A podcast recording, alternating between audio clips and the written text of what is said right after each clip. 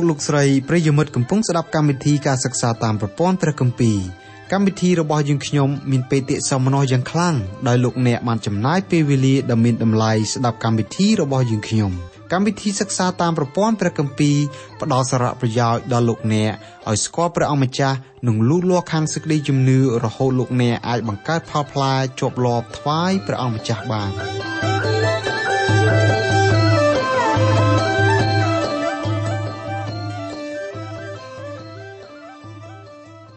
អស់លោកលោកស្រីនិងប្រិយមិត្តអ្នកស្ដាប់ទាំងអស់ជាទីស្រឡាញ់នៅក្នុងព្រះអង្គម្ចាស់ព្រះយេស៊ូវគ្រីស្ទ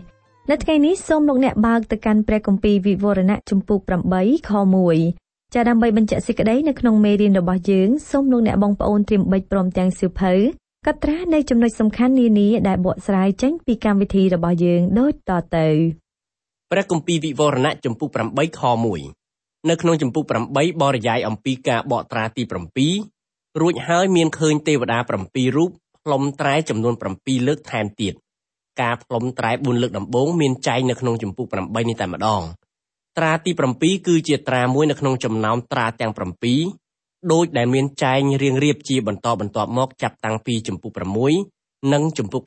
7មុននឹងបកត្រាទី7ព្រះជាម្ចាស់បានបង្ហាញឲ្យសាវកយ៉ូហានគាត់ឃើញអំពីការបោះត្រាដល់មនុស្សពីរហ្វូងយ៉ាងធំ គឺមួយហ្វូងស្ថិតនៅក្នុងចំណោមជនជាតិអ៊ីស្រាអែលហើយមួយហ្វូងទៀតគឺជាអ្នកជឿព្រះអង្គម្ចាស់យេស៊ូវគ្រីស្ទនៅក្នុងចំណោមសាសដទៃបន្ទាប់ពីព្រះអង្គបង្ហាញឲ្យលោកយ៉ូហានបានឃើញនៅហេតុការណ៍នោះព្រះទ្រង់បើកត្រាទី7នៅក្នុងជំពូក8នេះព្រះអង្គម្ចាស់យេស៊ូវគ្រីស្ទបានបង្ហាញលោកយ៉ូហានឲ្យឃើញនៅព្រឹត្តិការណ៍ដែលសេសសល់ទាំងបានមកនៅក្នុងកាន់ព្រះគម្ពីរវិវរណៈដើម្បីកុំឲ្យយើងដែលជាអ្នកអាននឹងមានការវង្វេង នៅពេលដែលសកលលោកឆ្លងកាត់គ្រាមហាទុក្ខឬក៏គ្រាវេទនាយ៉ាងធំនោះគឺមានព្រឹត្តិការណ៍អាក្រក់ចំនួន4ឈុតហើយក្នុងមួយឈុតមួយឈុតមាន7ហេតុការណ៍ដែលកើតឡើងនៅក្នុងពេលតែមួយសាវកយ៉ូហានក៏លាតត្រដាងឲ្យយើងឃើញអំពីព្រឹត្តិការណ៍ទាំង6យ៉ាងដំបូងនៅក្នុងឆាកឈុតទាំងប៉ុន្មានដែលកើតឡើងនៅក្នុងពេលនោះបន្ទាប់មកសាវកយ៉ូហានក៏បានបង្ហាញឲ្យឃើញ អំពីព្រឹត្តិការណ៍បន្តបន្សំខ្លះៗទៀតដើម្បីពន្យល់ឲ្យយើងនឹងបានយល់អំពីព្រឹត្តិការណ៍នីមួយៗនៅគ្រាចុងក្រោយបង្អស់មានការបើកបង្ហាញឲ្យឃើញឈុតទី7ដែលត្រូវកើតឡើងដោយក្នុងមួយឈុតនោះមានព្រឹត្តិការណ៍7យ៉ាងផ្សេងទៀតនៅក្នុងនោះព្រឹត្តិការណ៍ទាំងនោះសុទ្ធតែមានការតាក់ទងគ្នាត្បិតជាព្រឹត្តិការណ៍ដែលត្រូវកើតឡើងនៅក្នុងអំឡុងពេលគ្រាវេទនាយ៉ាងធំនៅលើសកលលោកចំនួន7ឆ្នាំ។ កាន់ព្រះគម្ពីរវិវរណៈចែងពីព្រឹត្តិការណ៍ទាំងនោះយ៉ាងច្បាស់លាស់ក្រែងលោយើងមានការភ័ន្តច្រឡំដោយប្រការណាមួយដោយដែលបានជម្រាបរួចមកហើយថាព្រឹត្តិការណ៍ដែលកើតឡើងចាប់ពីចម្ពោះ4គឺជាព្រឹត្តិការណ៍ដែលត្រូវកើតឡើងដូចនៅក្នុងព្រះគម្ពីរវិវរណៈជំពូក1ខ19ដែលបានបញ្ជាក់ថានឹងសេចក្តីទាំងប៉ុន្មានដែលត្រូវកើតមកតាមក្រោយទៀតផងនៅក្នុងវិនាទីនេះយើងកំពុងតែរស់នៅក្នុងគ្រាមុនសេចក្តីទាំងប៉ុន្មានដែលត្រូវកើតមកតាមក្រោយ។ សេចក្តីទាំងប៉ុន្មានដែលត្រូវកើតមកតាមក្រោយនោះគឺជាព្រឹត្តិការណ៍ដែលព្រះយេស៊ូវទ្រង់យាងមក ដោយលើកយកក្រុមជំនុំរបស់ព្រះអង្គឲ្យចេញផុតពីផែនដីព្រឹត្តិការណ៍ទាំងអបាលមានដែលកើតឡើងនៅក្នុងគ្រាវេទនាពោលគឺបន្ទាប់ពីគ្រាដែលព្រះយេស៊ូវលើកក្រុមជំនុំផុតទៅគឺអត់មានអីតាក់ទងនឹងក្រុមជំនុំរបស់ព្រះអង្គសប្តាហ៍នេះឡើយដូច្នេះនៅពេលដែលអស់លោកអ្នកសិក្សាព្រះបន្ទូលតាមរយៈកាន់ព្រះគម្ពីរវិវរណៈ លោកអ្នកមិនគួរមានការភ័យខ្លាចអ្វីតតែសោះបើប្រសិនណាជាលោកអ្នកដែលជាកូនរបស់ព្រះជាម្ចាស់នៅក្នុងព្រះគ្រីស្ទយេស៊ូវពិតប្រាកដមែនទោះជាយ៉ាងនោះក៏ដោយយើងក៏សូមសារភាពនៅចំពោះអស់លោកអ្នកបងប្អូនថាព្រឹត្តិការណ៍ដែលកើតឡើង បន្ទាប់ពីអ្នកជិះសេះ4រូបចេញទៅបង្កឲ្យមានការវេទនាកើតឡើងនៅក្នុងសកលលោកទាំងមូលជាការដែលនាំឲ្យយើងមានសេចក្តីភ័យខ្លាចជំនួសអ្នកដែលមិនទាន់សម្រេចចិត្ត ទទួលជឿដល់ព្រះអម្ចាស់យេស៊ូវគ្រីស្ទនៅឡើយបើគ្រាន់តែអានរឿងទាំងនោះធ្វើឲ្យយើងមានការភ័យខ្លាចយ៉ាងញាប់ញ័រទៅហើយហើយចោះទម្រាំនៅពេលដែលឆ្លងកាត់នៅព្រឹត្តិការណ៍នោះជាក់ស្ដែងទៀតនោះតើនឹងមានសេចក្តីវេទនាជាយ៉ាងម្ដេចទៅគ្រាវេទនាដ៏ធំនោះពិតជាកើតឡើងលើសកលលោកយើងនេះមែនបន្ទាប់ពីព្រះយេស៊ូវលើកក្រុមជំនុំរបស់ព្រះអង្គឲ្យចេញផុតពីផែនដីហើយក្នុងនាមអស់លោកអ្នកដែលជាកូនរបស់ផងព្រះជាម្ចាស់ ព្រះវិញ្ញាណបរិសុទ្ធនៃព្រះទ្រង់បានបោះត្រាលោកអ្នកដើម្បីឲ្យព្រះគ្រីស្ទលើកយកអ្នកមុនដែលព្រះអង្គបញ្ជូនសេចក្តីវេទនាយ៉ាងធំនោះមកកាន់ផែនដីការទន្ទឹងរង់ចាំព្រះអង្គម្ចាស់យេស៊ូវគ្រីស្ទលើកយើងឲ្យផុតចេញពីផែនដីជាសេចក្តីសង្ឃឹមដ៏មានពរសម្រាប់ក្រុមជំនុំដែលរស់នៅក្នុងគ្រាព្រះគម្ពីរសញ្ញាថ្មី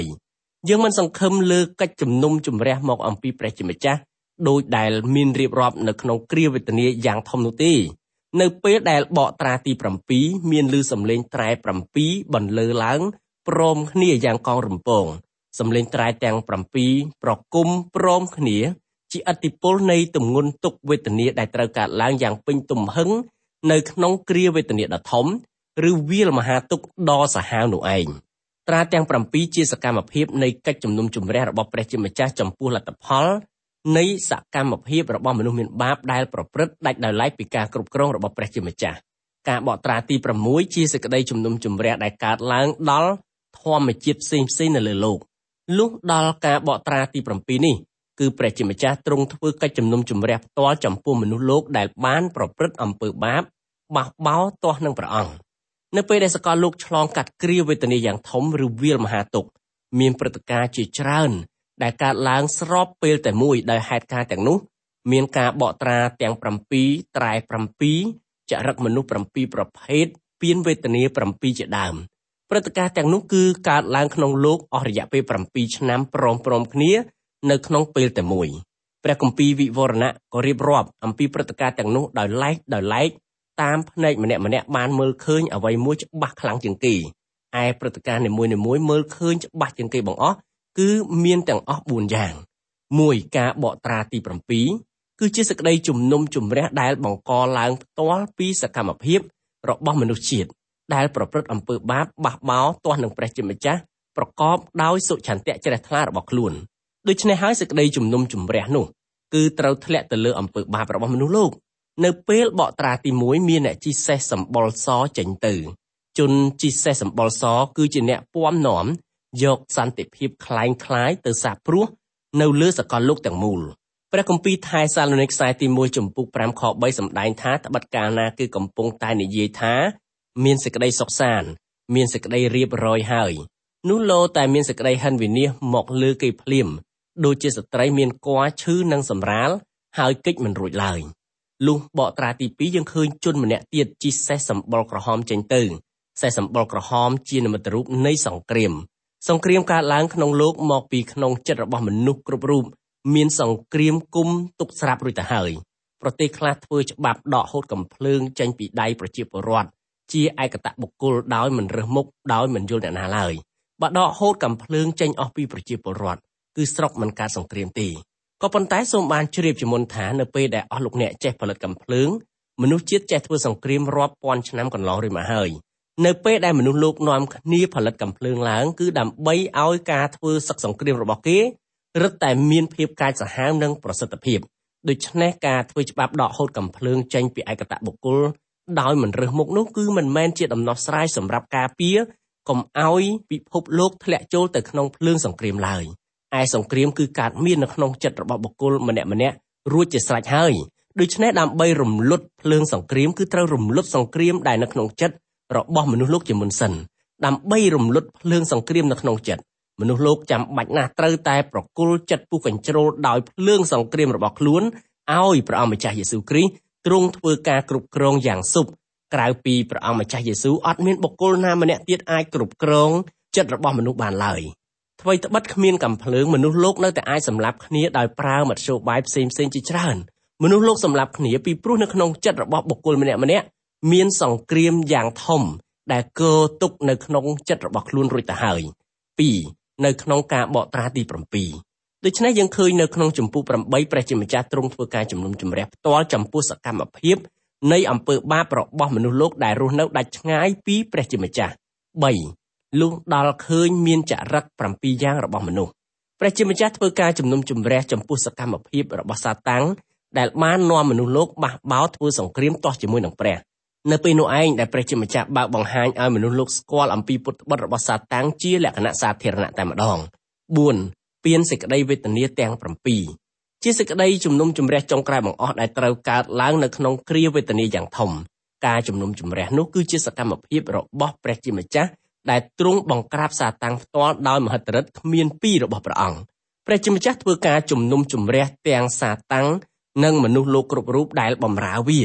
ម្យ៉ាងទៀតនៅក្នុងចម្ពោះ8ព្រះជាម្ចាស់ទ្រង់ប្រើគ្រឿងសម្គាល់សម្រាប់បញ្ជាក់នូវសេចក្តីពិតនៅក្នុងព្រះគម្ពីរសញ្ញាចាស់មានចែងពីសេចក្តីវេទនា10យ៉ាងដែលត្រូវកើតឡើងដល់សាសអេស៊ីបកាលពីចំនួនលោកម៉ូសេទៅរំដោះរាជអ៊ីស្រាអែលឲ្យរួចពីទសកម្មនៅក្នុងប្រទេសអេស៊ីបព្រឹត្តិការណ៍ទាំងអបាលម៉ាននោះគឺកើតឡើងពិតប្រាកដដោយព្រះបន្ទូលសម្ដែងមែនរីឯព្រឹត្តិការណ៍ទាំងអបាលម៉ានដែលរៀបរាប់នៅពេលដែលសកលលោកឆ្លងកាត់គ្រាវេទនាដ៏ធំគឺជាព្រឹត្តិការណ៍ដែលនឹងត្រូវកើតឡើង ជាពិតប្រាកដយ៉ាងដូច្នោះមែនគ្រឿងសម្គាល់ទាំងបានមានដែលព្រះជាម្ចាស់ទ្រង់ប្រើចម្ពោះ8ជាគ្រឿងសម្គាល់នៃព្រឹត្តិការណ៍ពិតព្រះអង្គម្ចាស់យេស៊ូវគ្រីស្ទប្រើភាសាមនុស្សជាតិយ៉ាងច្បាស់ដើម្បីធ្វើការពណ៌នាអំពីទុក្ខលំបាកទាំងឡាយទាំងពួងដែលនឹងត្រូវកើតឡើងនៅពេលដែលសកលលោកឆ្លងកាត់វាលមហាទុក្ខដ៏ខ្លាំងក្លានៅពេលនោះយើងយល់ថាទុក្ខលំបាកដែលកើតឡើងនៅសម័យនោះមិនដឹងជារកពីអ្វីយកមកដាក់ឲ្យបានទេគឺព្រះជាម្ចាស់ប្រើគ្រឿងសម្គាល់ក្រែងលោ មនុស្សលោកអាចយល់បានខ្លះខ្លះរួចហើយក៏សម្រេចចិត្តមិនចង់រស់នៅត្រូវឆ្លងកាត់វាលមហាទុក្ខដ៏ធ្ងន់នោះសូមបានកត់ចំណាំឲ្យច្បាស់ម្ដងទៀតថាព្រះគម្ពីរវិវរណៈជាការបើកសម្ដែងមកអំពីព្រះយេស៊ូវគ្រីស្ទដែលពោពេញទៅដោយសេរីល្អនៅក្នុងកាន់ព្រះគម្ពីរនេះព្រះអង្គមានតួនាទីថ្មីគឺទ្រង់ជាចៅក្រមមហាឧត្តមកាត់ទោសកលលោកដូច្នេះគ្រឿងសម្គាល់អំបានមកនោះគឺសុទ្ធតែជាគ្រឿងសម្គាល់បញ្ជាក់អំពីព្រឹត្តិការណ៍ដែលនឹងត្រូវកើតឡើងពិតប្រាកដនៅពេលខាងមុខ នៅពេលដែលព្រះអង្គម្ចាស់យេស៊ូវគ្រីស្ទជ្រើសរើសគ្រឿងសម្គាល់យកមកប្រើគឺព្រះអង្គមានព័ត៌មានគ្រប់គ្រាន់ក្នុងព្រះបន្ទូលរបស់ទ្រង់សម្រាប់យកមកបញ្យល់ឲ្យបានច្បាស់លាស់ដោយព្រះអង្គធ្វើដូច្នោះកុំឲ្យយើងចាំបាច់ត្រូវរាវរកអ្វីមកពន្យល់បន្ថែមទៀតមួយទៀតសូមឲ្យយើងបានកត់ចំណាំថាព្រះគម្ពីរវិវរណៈជាការព្រះគម្ពីរចុងក្រោយបង្អស់នៅក្នុងចំណោមព្រះគម្ពីរទាំងអស់66កាន់ដូច្នេះដើម្បីយល់អំពីព្រឹត្តិការណ៍ដែលកើតឡើងនៅក្នុងកាន់ព្រះគម្ពីរវិវរណៈនេះ យើងចាំបាច់ត្រូវតែយល់អំពីខ្លឹមសារនៃកាន់ព្រះគម្ពីរទាំង65កាន់មុនកាន់ព្រះគម្ពីរវិវរណៈសិន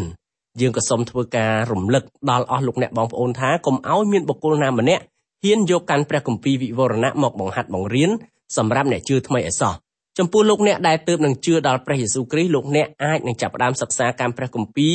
ទាំង65កាន់ផ្សេងទៀតអាចជាគម្ពីរលោកុបាតក៏បានដែរ ក៏ប៉ុន្តែសូមកុំទាន់អាសាឡបងយកព្រះគម្ពីរវិវរណៈមកចាប់ផ្ដើមរៀនដំបូងមុនគេបង្អស់ជាដាច់ខាតចំពោះកម្មវិធីរបស់យើងដែលកំពុងតែបង្ហាត់បង្រៀនព្រះគម្ពីរវិវរណៈនៅពេលនេះគឺកម្មវិធីរបស់យើងបានធ្វើការសិក្សាព្រះគម្ពីរទាំង65កាន់មុននោះរួចទៅហើយដូច្នេះយើងមានឯកសិទ្ធិក្នុងការធ្វើការបង្ហាត់បង្រៀនកាន់ព្រះគម្ពីរវិវរណៈនៅពេលនេះ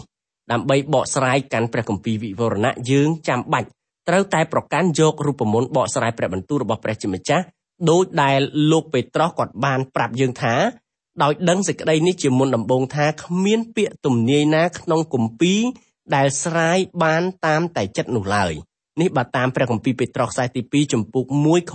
20ដូច្នេះយើងមិនត្រូវយកកាន់ព្រះគម្ពីរវិវរណៈមកបកស្រាយដាច់ដោយឡែកតែម្នាក់ឯងជាដាច់ខាតគឺយើងត្រូវយកកាន់ព្រះគម្ពីរនេះមកបកស្រាយដែលភ្ជាប់ជាមួយនឹងកាន់ព្រះគម្ពីរ ទាំង65កាន់ផ្សេងទៀតដូច្នេះនៅពេលដែលព្រះអង្គម្ចាស់យេស៊ូវគ្រីស្ទប្រើគ្រឿងសម្គាល់នៅក្នុងកាន់ព្រះគម្ពីរវិវរណៈគឺព្រះអង្គប្រើសម្រាប់ភ្ជាប់នៅព្រឹត្តិការណ៍ដែលកើតឡើងពិតប្រាកដដែលនឹងត្រូវកើតនៅក្នុងសកលលោកពេលដែលសកលលោកឆ្លងកាត់គ្រាវេទនាយ៉ាងធំនោះការបកត្រាទី7នាំឲ្យយើងឃើញអំពីព្រឹត្តិការណ៍7យ៉ាងផ្សេងទៀតដែលកើតឡើងនៅពេលដែលត្រែ7បន្លឺសំឡេងព្រមគ្នាកាន់ព្រះគម្ពីរវិវរណៈកត់ត្រាទុក មានសន្តិធ្នាប់ដូចដែលយើងជម្រាបជូនកន្លងមកហើយកាន់ព្រះគម្ពីរនេះមានសន្តិធ្នាប់ដើម្បីជួយឲ្យអ្នកអានជៀសវាងពីការភ័ន្តច្រឡំជ្រុលនិយមដោយប្រការណាមួយគ្រិស្តបរិស័ទភាគច្រើនយល់ថាកាន់ព្រះគម្ពីរវិវរណៈជាកាន់ព្រះគម្ពីរដែលពិបាកយល់ជាកាន់ព្រះគម្ពីរដែលធ្វើឲ្យយើងមានការភ័យខ្លាចប្រសិនបើលោកអ្នកដែលជាកូនរបស់ព្រះយេស៊ូវមែនលោកអ្នកមិនត្រូវមានការភ័យខ្លាចចំពោះព្រឹត្តិការណ៍ដែលត្រូវកើតឡើងនៅក្នុងកាន់ព្រះគម្ពីរវិវរណៈនេះឡើយ។ផ្ទុយទៅវិញព្រឹត្តិការណ៍ទាំងនោះត្រូវបានคล้ายទៅជាការកំសាន្តចិត្តសម្រាប់អស់លោកអ្នកទៅវិញទើបត្រឹមត្រូវតើលោកអ្នកចាំបាច់មានការភ័យព្រួយធ្វើអីបើលោកអ្នកគឺជាសមាជិកនៅក្នុងក្រុមជំនុំរបស់ព្រះយេស៊ូវដែលព្រះអង្គនឹងលើកលោកអ្នកឲ្យចេញផុតពីផែនដីទៅហើយព្រះអង្គម្ចាស់មានអភ័យឯកសិទ្ធិខ្ពង់ខ្ពស់បណ្ដាច់ទើបទ្រង់ចាំបាច់ត្រូវធ្វើការជំនុំជម្រះភពផែនដីយើងនេះទាំងមូលយើងក៏មានការរីករាយយ៉ាងខ្លាំងដោយព្រះជាម្ចាស់មិនបណ្ដោយឲ្យអំពើអាក្រក់ញោមញី នៅក្នុងចំណោមមនុស្សលោកក៏ដូចជាញោមញីសកលលោកយើងដូចដែលកើតមានសប្តាហ៍នេះតាមតែអំពើចិត្តទីមនុស្សមានបាបធ្វើឲ្យសកលលោកយើងទាំងមូលមើលទៅហាក់ដូចជាពិភពលោកនេះពោពេញទៅដោយមនុស្សអាក្រក់ទាំងអស់តែម្ដងយើងក៏សូមថ្លែងអំណរព្រះគុណដល់ព្រះជាម្ចាស់ត្បិតព្រះអង្គម្ចាស់ទ្រង់ធ្វើការជំនុំជម្រះពិភពលោកយើងទាំងមូលនេះព្រះអង្គមានអភ័យឯកសិទ្ធិយ៉ាងខ្ពង់ខ្ពស់បណ្ដាច់ក្នុងការធ្វើសេចក្តីជំនុំជម្រះបែបនោះព្រឹត្តិការណ៍នោះគួរនាំមកនៅការកំសាន្តចិត្តសម្រាប់យើងទាំងអស់គ្នា ដែលជាអ្នកជឿដល់ព្រះអង្គម្ចាស់យេស៊ូវគ្រីស្ទតកតងជាមួយនឹងការជំនុំជម្រះរបស់ព្រះជាម្ចាស់ចំពោះមនុស្សលោកដូចមានចែងនៅក្នុងព្រះគម្ពីរវិវរណៈនេះក៏មានអ្នកដែលជំរុញឲ្យយើងពោលទាស់នឹងអំពើអាក្រក់គ្រប់បែបយ៉ាងដែលមនុស្សលោកនៅក្នុងសង្គមកំពុងតែប្រព្រឹត្តសប្តាហ៍យើងក៏សូមជម្រាបដល់អស់លោកអ្នកថាកម្មវិធីរបស់យើងមិនមែនជាអ្នកពោលទោសអូសដំណើរគ្រប់ទាំងអំពើអាក្រក់ដែលមនុស្សកំពុងតែប្រព្រឹត្តសប្តាហ៍នេះឡើយ ព្រះចម្បងរបស់កម្មវិធីយើងគឺត្រូវបង្ហាត់បង្រៀនព្រះបន្ទូលរបស់ព្រះជាម្ចាស់គណៈនេះយើងកំពុងតែបង្ហាត់បង្រៀនព្រះបន្ទូលរបស់ព្រះជាម្ចាស់ចំពោះអស់លោកអ្នកផ្ទាល់ហើយព្រះជាម្ចាស់មានអភ័យឯកសិទ្ធិខ្ពង់ខ្ពស់បណ្ដាច់អាចធ្វើការកែតម្រង់សកលលោកយើងនេះបាននៅថ្ងៃណាមួយការកែតម្រង់អំពើអាក្រក់នៅក្នុងលោកមិនមែនជាភារៈរបស់កម្មវិធីយើងទេគឺយើងចង់បញ្ជាក់ម្ដងទៀតដល់អស់លោកអ្នកការដែលតម្រង់អំពើអាក្រក់នៅក្នុងលោកគឺជា សេចក្តីសម្រេចរបស់ផងព្រះជាម្ចាស់ដែលទ្រង់ជាមួយអង្គដែលមានអភ័យឯកសិទ្ធិក្នុងការកែប្រែសកលលោកទាំងមូលដោយព្រះហស្ថរបស់ព្រះអង្គនៅពេលនេះយើងនិយាយយ៉ាងដូចនេះគឺលោកអ្នកប្រហែលជាយល់ថាព្រះយេស៊ូវ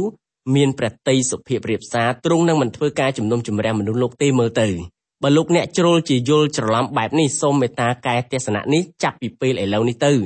កន្លងមកយើងបានឃើញអំពីសេចក្តីក្រោធរបស់កូនជៀមដែលត្រូវជាព្រះយេស៊ូវគ្រីស្ទផ្ទាល់សេចក្តីក្រោធរបស់ព្រះអង្គម្ចាស់យេស៊ូវគ្រីស្ទមានធម៌ពលដូចជាទឹកពុះពេញទំហឹងនៅក្នុងកំសៀវពេលដែលអស់លោកអ្នកពោលអំពីព្រះអង្គម្ចាស់យេស៊ូវគ្រីស្ទដែលទ្រង់មានប្រតិសភាពនោះលោកអ្នកសូមស្គាល់ព្រះអង្គឲ្យច្បាស់ជាងនេះកុំឲ្យមានការភ័ន្តច្រឡំឡើយពិតមែនហើយព្រះយេស៊ូវទ្រង់សុគតជំនួសអំពើបាបរបស់អស់លោកអ្នក ព្រះអង្គស្រឡាញ់លោកអ្នកព្រមទាំងចង់ឲ្យលោកអ្នកទទួលបានសេចក្តីសង្គ្រោះពីព្រះអង្គក៏ប៉ុន្តែផ្ទុយទៅវិញបើលោកអ្នកបន្តច្រានបដិសេធមិនឲ្យព្រះអង្គគ្រប់គ្រងចិត្តរបស់លោកអ្នក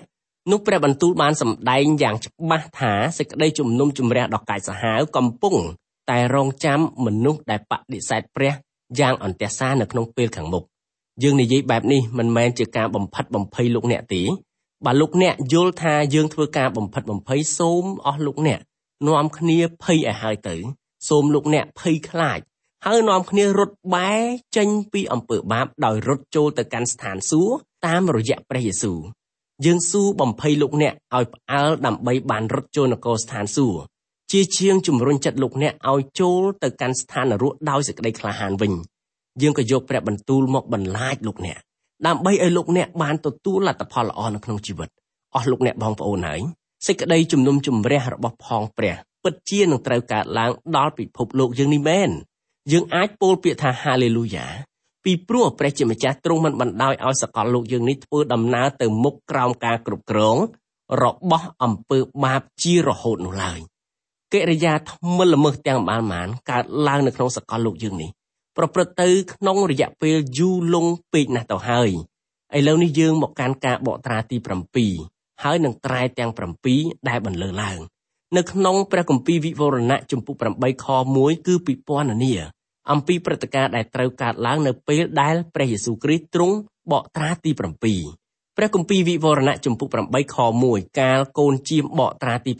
7នោះនៅស្ថានសួគ៌បានស្ងាត់ជ្រាបប្រហែលជាកន្លះម៉ោងឃ្លាដែលថានោះនៅស្ថានសួគ៌បានស្ងាត់ជ្រាបប្រហែលជាកន្លះម៉ោង តាក់ទងជាមួយនឹងភាពស្ងប់ស្ងាត់ដែលកើតឡើងក្នុងរយៈពេលកន្លះម៉ោងមានគ្រូអធិប្បាយមួយរូបបានរំលឹកប្រាប់យើងអំពីរឿងពិតមួយដែលកើតឡើងចំពោះគាត់នៅពេលនោះមានគេអញ្ជើញគាត់ឲ្យទៅធ្វើការអធិប្បាយព្រះបន្ទូលរបស់ព្រះជាម្ចាស់នៅទីជួបជុំគ្រិស្តបរិស័ទមួយកន្លែងដែលមានគ្នាប្រមាណជា3ទៅ400នាក់ទន្ទឹមនឹងពួកចាស់ចាស់ចំនួនដូចជាមានជម្រាបជូនខាងលើក៏មានក្មេងៗជាច្រើនរយនាក់ទៀតនៅក្នុងចំណោមពួកក្មេងៗទាំងនោះ មានក្មេងស្រីស្រីជាច្រើនដែលចោមរោមបណ្ដាលក្មេងប្រុសម្នាក់ដើរសំដៅមកកាន់លោកគ្រូដើម្បីសួរសំណួរមួយក្មេងស្រីទាំងនោះប្រកែកប្រណាំងជាមួយនឹងក្មេងប្រុសម្នាក់ពីដំណើរនៅស្ថានសួគ៌មានមនុស្សស្រីដែរឬក៏គ្មានក្មេងស្រីយល់ថានៅស្ថានសួគ៌មានមនុស្សស្រីឯក្មេងប្រុសម្នាក់នេះគាត់យល់ថានៅស្ថានសួគ៌គ្មានមនុស្សស្រីទេក្មេងស្រីទាំងនោះនាំគ្នាជំរុញឲ្យក្មេងប្រុសយកសំណួរមកសួរគ្រូអធិប្បាយក្មេងប្រុសរូបនោះដណ្ដឹងសួរលោកគ្រូថាលោកគ្រូ តើលោកគ្រូមិនបានជ្រាបទេឬថានៅស្ថានសួគ៌គ្មានមនុស្សស្រីលោកគ្រូឆ្លើយថាទេមិនបានដឹងអំពីដំណើរនោះទេតើកូនបានខកំពីណាមួយមកគ្រប់គ្រងគំនិតនេះដែរឬក៏អត់ក្មេងប្រុសនោះឆ្លើយថាលោកគ្រូតាមព្រះគម្ពីរវិវរណៈចំពុក8ខ1បើនៅឋានសួគ៌មានភាពស្ងប់ស្ងាត់ប្រហែលជាកន្លះម៉ោងប្រកាសជាគ្មានមនុស្សស្រីរស់នៅទីនោះទេត្បិតធម្មតាស្រីស្រីមិនដែលចេះទប់មាត់បានរហូតដល់កន្លះម៉ោងឡើយ កុមារារូបនេះគ្រាន់តែប្រកាន់នៅការយល់ដឹងអំពីនគរស្ថានសួគ៌ដែលយកខកំពីនេះមកបកស្រាយដាច់ដោយឡែកតែឯងចំណែកឯពួកកុមារីវិញគេអត់យល់ស្របអំពីដំណើរនោះការពិតព្រះគម្ពីរវិវរណៈចំពុក8ខ1មិនមែនជាខគម្ពីរដែលយកមកគាំទ្របញ្ជាក់ថានៅស្ថានសួគ៌គ្មានមនុស្សភេទស្រីនោះទេការចាប់ផ្ដើមពន្យល់ព្រឹត្តិការណ៍ដែលកើតឡើងនៅក្នុងចំពុក8ដោយយកគ្រឿងខាងលើមកធ្វើការពណ៌នាប្រហែលជាលោកអ្នកយល់ថាព្រឹត្តិការណ៍ទាំងនោះ មិនម៉ត់ចត់និងមិនម៉ត់ចាត់នៅពេលដែលកូនជៀមបកត្រាទី7នៅលើស្ថានសួគ៌មានភាពស្ងប់ស្ងាត់ប្រហែលជាកន្លះម៉ោងព្រឹត្តិការណ៍នេះសបញ្ជាក់ថាព្រះអង្គម្ចាស់យេស៊ូវគ្រីស្ទកំពុងតែគ្រប់គ្រងស្ថានភាពសពបែបយ៉ាងដែលកើតឡើងនៅក្នុងគ្រាវេទនាយ៉ាងធំពេលបកត្រាទី7ឮមានការបន្លឺសំឡេងត្រែ7ព្រមគ្នាដោយព្រះអង្គម្ចាស់យេស៊ូវគ្រីស្ទចាត់ចែងសកម្មភាពទាំងបានមកនោះពីនគរស្ថានសួគ៌ នៅពេលដែលយើងសិក្សាកាន់ព្រះគម្ពីរវិវរណៈទាំងមូលយើងត្រូវគិតថាព្រឹត្តិការណ៍ទាំងបានបានកើតឡើងនៅក្នុងកាន់ព្រះគម្ពីរនេះគឺមានដើមកំណើតមកពីស្ថានសួគ៌សូមកុំឲ្យភ្លេចឲ្យសោះថាកាន់ព្រះគម្ពីរវិវរណៈជាការបាក់សម្ដែងឲ្យស្គាល់ព្រះអង្គម្ចាស់យេស៊ូវគ្រីស្ទដែលពោពេញទៅដោយសេរីល្អក្នុងនាមទ្រង់ជាចៅក្រមមហាឧត្តមជំនុំជម្រះលោកសន្និវាសនេះទាំងមូល សូមកុំឲ្យចាញ់បោកបុគ្គលណាម្នាក់ដែលប្រកាសប្រាប់អំពីព្រះយេស៊ូវគ្រីស្ទចំពោះអស់លោកអ្នកថាព្រះអង្គមានប្រតិសុភាពតែម្យ៉ាងប៉ុណ្ណោះយើងតែងតែឮគ្រីស្ទបរិស័ទពោលថាព្រះយេស៊ូវគ្រីស្ទទ្រង់ជាព្រះដ៏ល្អទ្រង់មិនដែលធ្វើការជំនុំជម្រះកូនព្រះអង្គបែបនេះទេបើលោកអ្នកឮសម្ដីនោះគឺមានន័យថាគេកំពុងតែនិយាយពីព្រះយេស៊ូវមួយផ្សេងទៀតហើយព្រះយេស៊ូវនៅក្នុងព្រះគម្ពីរជាព្រះដែលមានប្រតិសុភាពផងទ្រង់ជាចៅក្រមឧត្តមជំនុំជម្រះសកលលោកផងដែរ កន្លងមកយើងបានឃើញមានការសម្ដែងអំពីសេចក្តីក្រោធរបស់កូនជៀមនៃព្រះជាម្ចាស់ឯកូនជៀមនោះទៀតសោតលោកយ៉ូហានបានពោលដែរនៅក្នុងព្រះគម្ពីរយ៉ូហានជំពូក1ខ29ថាលុះស្អែកឡើងយ៉ូហានឃើញព្រះយេស៊ូវដែលទ្រង់កំពុងតែយាងមកឯគាត់នោះក៏ពោលថានោះណកូនជៀមនៃព្រះដែលដោះបាបមនុស្សលោកមនុស្សលោកយើងមិនមែនដាច់ឆ្ងាយអំពីព្រះជាម្ចាស់ដោយព្រោះអំពើបាបរបស់គេតែប៉ុណ្ណោះទេគឺមនុស្សលោក ដាច់ចេញអំពីព្រះជាម្ចាស់ដោយព្រោះគេបដិសេធមិនទទួលស្គាល់ថាព្រះយេស៊ូវគ្រីស្ទទ្រង់សុគតជំនួសអំពើបាបរបស់គេវាសនារបស់មនុស្សលោកត្រូវរស់នៅដាច់ឆ្ងាយពីព្រះយេស៊ូវគ្រីស្ទរហូតដល់អស់កលជានិច្ចគឺបណ្ដាលមកពីកាលដែលគេរស់នៅគេព្រមសម្រេចចិត្តមិនទទួលជឿព្រះយេស៊ូវគ្រីស្ទថាទ្រង់បានសុគតជំនួសអំពើបាបរបស់គេសេចក្តីសុគតរបស់ព្រះយេស៊ូវជំនួសអំពើបាបរបស់លោកអ្នក អត់មានផ្ដល់សារៈប្រយោជន៍អ្វីចំពោះលោកអ្នកឡើយបើលោកអ្នកមិនព្រមទទួលព្រះយេស៊ូវជាព្រះសង្គ្រោះផ្ទាល់ខ្លួនរបស់អស់លោកអ្នកទេអស់លោកអ្នកបងប្អូនហើយនៅក្នុងករណីនេះគឺលោកអ្នកកំពុងតែយកព្រះលោហិតដ៏ថ្លៃថ្លារបស់ព្រះគ្រីស្ទមកជន់ឈ្លីនៅក្រោមបាតជើងរបស់អស់លោកអ្នកហើយលោកអ្នកមិនគួរប្រព្រឹត្តអំពើបាបបែបនោះចំពោះព្រះយេស៊ូវគ្រីស្ទទេការប្រព្រឹត្តបែបនោះគឺជាការនាំមកនូវវិនាសកម្មដល់ព្រលឹងវិញ្ញាណរបស់លោកអ្នកពេលបកត្រាទី7 ព្រះអង្គម្ចាស់យេស៊ូវគ្រីស្ទបង្គាប់ឲ្យសកម្មភាពទាំងអម្បានទោះនៅស្ថានសួគ៌ទោះនៅស្ថាននរកទោះនៅលើផែនដីគឺត្រូវមានការស្ងប់ស្ងៀមអស់រយៈពេលប្រមាណជាកន្លះម៉ោងបើព្រះអង្គមិនបង្គាប់ក៏គ្មានអ្វីកម្រើកជាដាច់ខាតកន្លងមកព្រះអង្គបង្គាប់មិនឲ្យខ្យល់បក់មកពីទិសទាំង4មុននឹងព្រះអង្គធ្វើការបោះត្រាលើថ្ងាសរបស់ពួកជនពីរហ្វូងយ៉ាងធំភាពស្ងប់ស្ងាត់ប្រហែលជាកន្លះម៉ោងគឺជាសកម្មភាពមួយយ៉ាងធំដែលកំពុងតែប្រព្រឹត្តទៅ ព្រឹត្តិការណ៍នេះកើតឡើងមុនព្យុះសង្គ្រាដ៏ធំត្រូវបក់មកលើផែនដីទាំងមូលហេតុអីបានជាមានភាពស្ងប់ស្ងាត់ប្រហែលជាកន្លះម៉ោងហេតុការណ៍នេះគឺជាការសបញ្ជាក់ឲ្យឃើញថាសេចក្តីអត់ធ្មត់របស់ព្រះជាម្ចាស់មិនចេះរីងស្ងួតនៅពេលដែលព្រះជាម្ចាស់បកត្រាទី6សេចក្តីវេទនានានាកំពុងវាយលុកធ្វើឲ្យសកលលោកទាំងមូលមានភាពចលាចលយ៉ាងខ្លាំងសូម្បីមនុស្សក្លាហានបំផុតលើលោកក៏ត្រូវផ្អាកសកម្មភាពសិនដែរ ពេលនេះព្រះជាម្ចាស់ប្រទានឱកាសដល់មនុស្សលោកដើម្បីឲ្យធ្វើការប្រែចិត្តចេញពីកិរិយាមិនជឿរបស់ពួកគេក៏ប៉ុន្តែដូចជាស្ដេចផារ៉ោនពីចាស់បុរាណបន្ទាប់ពីមនុស្សលោកបានទទួលសេចក្តីស្រាកស្រានពីទុកលំបាកគេបែរជាពោលពាក្យប្រមាថការទៀនដល់ព្រះជាម្ចាស់ទៅវិញគេបែរជានិយាយថាហេតុការណ៍ទាំងនោះគឺជាគ្រោះធម្មជាតិគ្មានព្រះឯណាឯណីមកធ្វើសកម្មភាពបែបនេះនោះទេព្រះជាម្ចាស់ផ្អាកសកម្មភាពប្រហែលជាកន្លះម៉ោង គឺដើម្បីបញ្ជាក់ថាព្រះអង្គទ្រង់មានព្រះទ័យស្ទាក់ស្ទើរខ្លាំងណាស់ក្នុងការធ្វើការជំនុំជម្រះដល់ផែនដីនេះព្រះគម្ពីរវិវរណៈចំពុក28ខ21ចែងពីសេចក្តីជំនុំជម្រះរបស់ព្រះជាម្ចាស់ថាជាការចម្លែកដោយបទគម្ពីរនេះបានចែងថាពីព្រោះព្រះយេហូវ៉ាទ្រង់នឹងក្រោកឈរឡើងដូចជានៅត្រង់ភ្នំពេរ៉ាស៊ីម ទ្រង់នឹងមានសេចក្តីក្រោធដូចជានៅក្នុងច្រកភ្នំគីបៀនដើម្បីឲ្យទ្រង់បានធ្វើការរបស់ទ្រង់គឺជាការយ៉ាងប្លែកហើយនឹងសម្រេចកិច្ចរបស់ទ្រង់គឺជាកិច្ចយ៉ាងប្លែកតើហេតុអ្វីបានជាព្រះជាម្ចាស់រាប់សេចក្តីជំនុំជម្រះទុកជាការចម្លែកអ្វីត្បិតព្រះអង្គទ្រង់ជាមហាចៅក្រមឧត្តមលើលោកសន្និវាសនេះក៏ពិតមែនក៏ប៉ុន្តែព្រះអង្គម្ចាស់មានប្រតិយអល់ឯកខ្លាំងណាស់មិនចង់ធ្វើការជំនុំជម្រះដល់មនុស្សលោកឡើយ ព្រះអង្គទ្រង់ស្រឡាញ់ចំពោះមនុស្សលោកយ៉ាងខ្លាំងព្រះគម្ពីរអេសេគៀលជំពូក18ខ32បានចែងថាពីព្រោះអញឥតមានសេចក្តីអំណរចំពោះការស្លាប់របស់អ្នកដែលត្រូវស្លាប់នោះទេដូច្នេះចូលឯងរាល់គ្នាវិលមកដើម្បីឲ្យបានរស់នៅវិញនេះជាព្រះបន្ទូលនៃព្រះអម្ចាស់យេហូវ៉ាភាពស្ងប់ស្ងាត់ប្រហែលជាកន្លះម៉ោងជាការបញ្ចប់នៅគ្រាព្រះគុណរួចហើយគ្រាជំនុំជម្រះត្រូវឈានមកគ្រប់គ្រងសកលលោកទាំងមូលនៅក្នុងមួយរយៈពេល ព្រះជាម្ចាស់កំពុងរងចាំក្នុងវិនាទីនេះព្រះអង្គកំពុងតែរងចាំលោកអ្នកក្រែងលោលោកអ្នកចូលទៅពឹងពាក់ព្រះអង្គហើយស្វែងរកទ្រង់ជាព្រះសង្គ្រោះផ្ទាល់ខ្លួនអស់លោកអ្នកបងប្អូនហើយយើងក៏សូមដណ្ដឹងសួរសំណួរស្លាប់រស់មួយចំពោះអស់លោកអ្នកថាម៉ោងនេះតើមានឧបសគ្គអ្វីមួយដែលធ្វើឲ្យលោកអ្នកខកខានមិនព្រមទទួលជឿព្រះយេស៊ូវគ្រីស្ទជាព្រះសង្គ្រោះរបស់អស់លោកអ្នកឥឡូវនេះការបន្លឺត្រែទាំង7 គឺបង្ហាញពីសេចក្តីជំនុំជម្រះរបស់ព្រះជាម្ចាស់ដែលប្រុងប្រៀបជាស្រេចដើម្បីនឹងលេបត្របាក់លោកសន្និវាសនេះហើយភាពស្ងប់ស្ងាត់កន្លះម៉ោងជាគ្រាផ្អាកសកម្មភាពមុននឹងព្រះជាម្ចាស់ទម្លាក់សេចក្តីជំនុំជម្រះឲ្យកើតឡើងយ៉ាងពេញទំហឹងនៅលើសកលលោកប្រៀបឧបមាដូចជាមានភាពស្ងប់ស្ងាត់មុនខ្យល់ព្យុះកំបុតត្បូងនាំវិនាសកម្មយ៉ាងសាហាវបក់បោកមកលើសកលលោក គឺព្រះជាម្ចាស់បង្គាប់ឲ្យពិភពលោកទាំងមូលទទួលបាននូវភាពស្ងាត់ជ្រាបអស់រយៈពេលកន្លះម៉ោងបន្ទាប់ពីរយៈពេលកន្លះម៉ោងកន្លងផុតទៅត្រែ7បន្លឺសំឡេងព្រមគ្នាដែលធ្វើឲ្យសកលលោកទាំងមូលឮយ៉ាងរន្ធត់ព្រឹត្តិការណ៍ដ៏រន្ធត់នោះគឺជាសក្តីជំនុំជម្រះរបស់ព្រះជាម្ចាស់ដែលត្រូវកើតឡើងនៅក្នុងលោកនេះព្រឹត្តិការណ៍ទាំងនោះគឺមានរៀបរាប់ចាប់ពីខ2នៃជំពូក8រហូត ដល់ព្រះគម្ពីរវិវរណៈជំពូកទី11នៅពេលនេះយើងសូមស្លេះការសិក្សាការព្រះគម្ពីរវិវរណៈត្រឹមតែប៉ុណ្ណេះសិនទម្រាំជួបគ្នាសាជាថ្មីម្ដងទៀតសូមព្រះជាម្ចាស់ប្រទានពរដ៏ធំអដំដល់អស់លោកអ្នកបងប្អូន គ្រប់គ្រប់គ្នា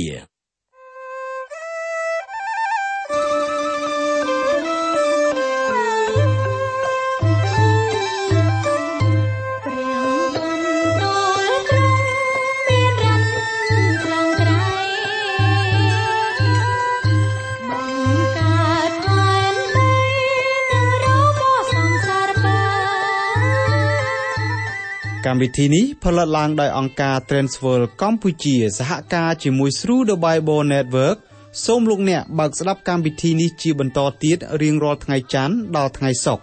នៅវេលាម៉ោងដដែលប្រសិនបើលោកអ្នកខកខានក្នុងការស្ដាប់កម្មវិធីរបស់យើងខ្ញុំសូមលោកអ្នកចូលទៅកាន់គេហទំព័រ twr360.org